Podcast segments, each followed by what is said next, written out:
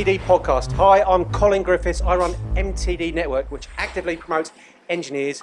I actually joined the engineering industry ooh, five, six years ago when I saw the light, and every day is a learning experience. I have to say that. And as part of that learning experience, we're at S. Lilley and Sons in Birmingham. Now, Birmingham used to be called the Workshop of the World. We are joined by Craig Lilley from S. Lilley and Son Limited.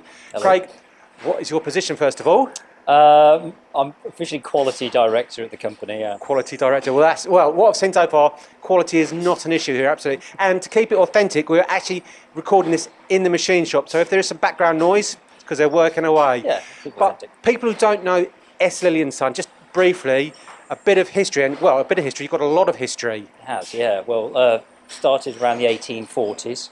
Uh, at the time, we were making started making parts for the uh, then railway industry, um, and then from there it's progressed onto uh, contactors and things. When early uh, electricity um, was uh, came about in the early 1900s, I guess, and then uh, made crystal radio sets. And then uh, we moved into architectural hardware as lighting took hold, and we've been making light uh, lamp holders, lighting accessories uh, ever since. Lumieres, as your, your, Lumieres, your- I think it's your cousin, because you're sixth generation Lilley. I am sixth generation, yeah. Okay, and it's you know very modest about it, but some of the components, I mean, the, the explosives on the railway track. I'm thinking, what's going on there? But that was warning systems.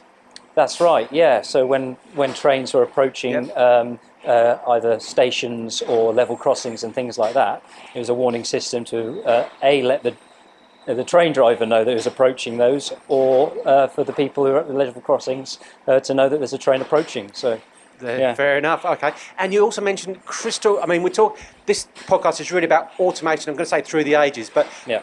another really, uh, it is an audio program. But the, the, the radio set you showed us earlier, absolutely fantastic. Produce that here. Uh, yes, absolutely. So all the uh, all the electrical parts within the crystal radio set were produced by ourselves. I think the box itself was made by someone else, to be honest. But Okay. yeah, we put all those together and uh, packaged them up and sent them off. Yeah, And deadly serious, all powered by crystal. Indeed. Brilliant, absolutely fantastic stuff. But automation through the ages. Now, obviously, some of the machines don't date back to the 1840s as such, but you've got some cracking machines here. I'm going to mention, well, talk about the first one, or ask you about the first one. The Platarg, is that correct? It is. Yeah. So that's a uh, transfer press. There's various different types of, uh, of platargs and a number of uh, stages that they have, but we happen to run three different platargs at this uh, factory. Um, a couple of the smaller ones not so often, but the larger one produces a lot of our uh, luminaires, our lighting components. So uh, yeah, it's used very regularly. Okay, and with these presses, I mean, I'm looking at these components and thinking, what, why can't you all manufacture it basically in one off, one off on a slider, for example? Um, well, for for parts that the Platarg produces, the they are rattling off one a second when it's set up correctly. Um, tooling is expensive in the first place, but the uh, the speed with which it produces the components, because it's a multi-stage press, is is you can't you can't beat it. Certainly on a one slider. a second. Yeah, quite easily. Yeah. And in terms of operation, how many operations, I mean, the, the larger machine, how much will it press and how many operations will it actually do? Well, it, uh, ev- every time it rotates, it does 12 operations because it's a 12 stage press. So obviously, you, you feed in the brass strip at one end, and for every rotation, a component pops out the other end. But it's obviously gone through 12 operations Wow. in uh, previously. And for those who, who, I mean, myself, I said it's an educational time. Why can't you press it all in one hit? Um, the brass just won't form um, to the depths required in one blow. You have to do it stage by stage so that you don't get cracking on the components and put excess stresses in the material. I mean, they all have to go off for heat treating afterwards just to um, uh, anneal them and, uh, and, and uh, even out the crystal structure in the material, I suppose. So it's not uh, hasn't got all those stresses in it and then starts cracking afterwards. Right, okay, interesting stuff. And to watch it actually run is phenomenal. I'm afraid it's not great for a podcast, It Yeah. not but it really is interesting. Now, another one is that's sort of your pressing side. You do a lot of turning as well. One of your right. older machines, Yeah. Brown and Sharpe. That's right. We used to run a lot of Brown and Sharpe single spindle automatics. Um, so uh, early days of, uh, of automation with bar work. So you'd manually load the bar into the machine. Obviously, you'd have all the tooling set up within it, and then it would clunk away, produce the parts until that bar's gone, and then obviously you'd then have to load it up with a new bar. Right. And what sort of length bar?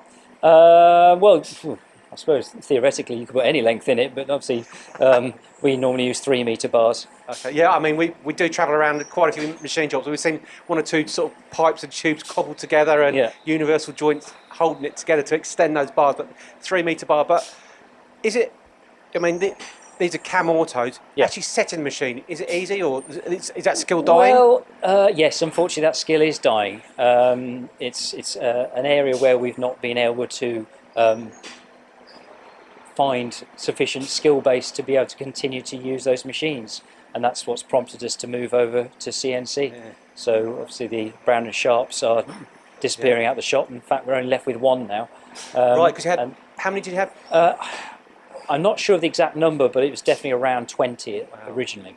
Down to the final one. Down but to the final should keep one. it for a bit of history, maybe. Well, maybe. Have it again. space. Not great for a, for a podcast, but looking. I mean, we've been around the machine shop, steeped in history. Some fantastic things going on. Even a picture picture of the uh, the gentleman who started the whole thing, Yeah, S- Simeon Lilley, yeah.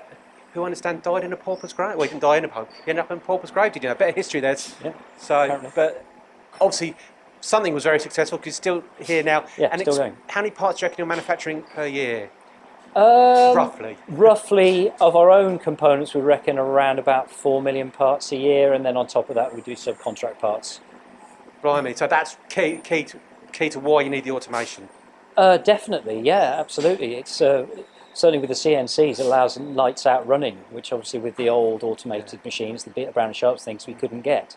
And Uh, these oh, and these parts are going just UK or No, no, uh, worldwide. So we've uh, got quite a large customer base in New Zealand, Australia, uh, a lot of Europe, um, and then we've got a few. Uh, oh gosh, I think we've got a customer in Vietnam, oh right. um, a few Amer- uh, America. Uh, South America is one we've not actually managed to you get haven't, you haven't conquered that one yet, but no, watch it, watch this space. So Yeah. they might have a lot. They might have a light bulb moment coming soon. You never Sorry know. about that. That's a dreadful pun. I do, do apologise. anyway, moving on swiftly. So yeah, you've got Platarg, your Brown and Sharpe, CNC. Yep. When did you move into CNC? uh, first one we got in 2004. It was an old Miyano, second-hand Miyano we Uh-huh. bought. And then why did why did you choose that type of machine? Um, well, we didn't know a great deal about it. Done some research. We, we'd heard that the Miyano was a rare find when it came up second hand, and we heard they were a good good machine at the time. And we spotted this one, went to view it, and thought, let's go for it. And that's where it all started off. Uh, and you haven't looked back since. So No, now, no. just trying to count up seven, eight CNC sliders or fixed heads. Uh, I've got ten in total now. My count is obviously not Yeah, yeah, good. we've got 10 in total. Um, so uh, we've got three fixed heads, uh, and then the rest are slider, Sliders, sliders, yeah, or variants of. Okay. When you say the fixed head ones, obviously you mentioned the Miyano. Hmm. You've also got a CMZ. What does that, you know, what function does that serve? Um, well, for us, the CMZ provides us with a much larger capacity machine. Um, so that one in particular uh, will do up to 65 mil bar. Um, all the work we do is bar work. We don't really do uh, billet work. Um, and so uh, it just enables us, A, to do some of the component parts that we need for our range that require that larger bar size, uh, uh, machine size. Um, and then obviously subcontract as well. We can then offer larger parts You as a find, result. you find time to subcontract as well as making all those parts. Uh, we certainly try to. okay. Well, I suppose having these CNC machines is giving you that capacity because Exactly, and changeover times and everything else. It uh, enables us to get these subcontract work through at the same time. Okay, and then the sliders. I mean, looking around the machine shop here, because I said it, we're keeping it authentic. We are in the machine shop. I mean, you've got a number of Citizen Cincom sliders, for example. A20, Yeah. I can see over my shoulder. Yeah. Why have you gone that route? Uh, we like the control system. The service we've had from Citizen's been very good, um, and yeah, they're a good, solid, reliable machine.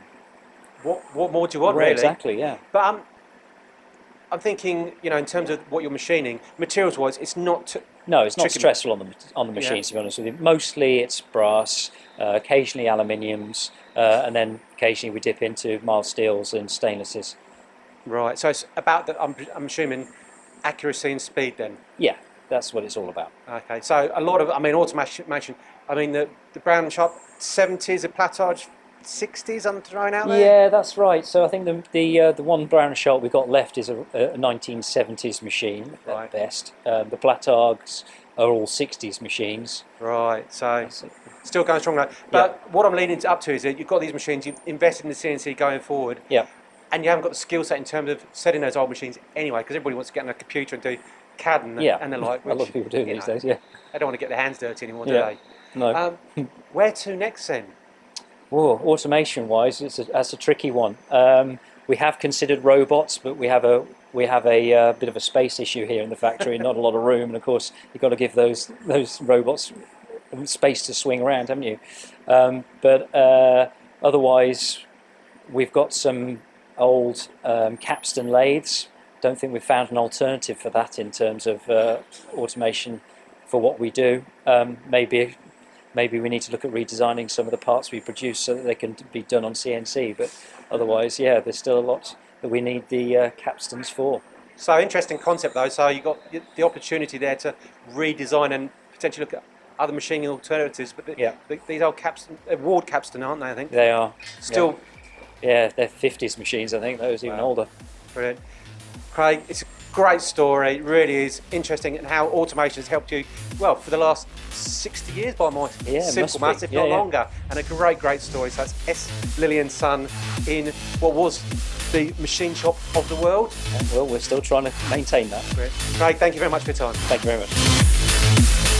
Thanks for listening to the MTD podcast. If you found value in this episode, please subscribe and leave a rating and review. Find more episodes on mtdcnc.com.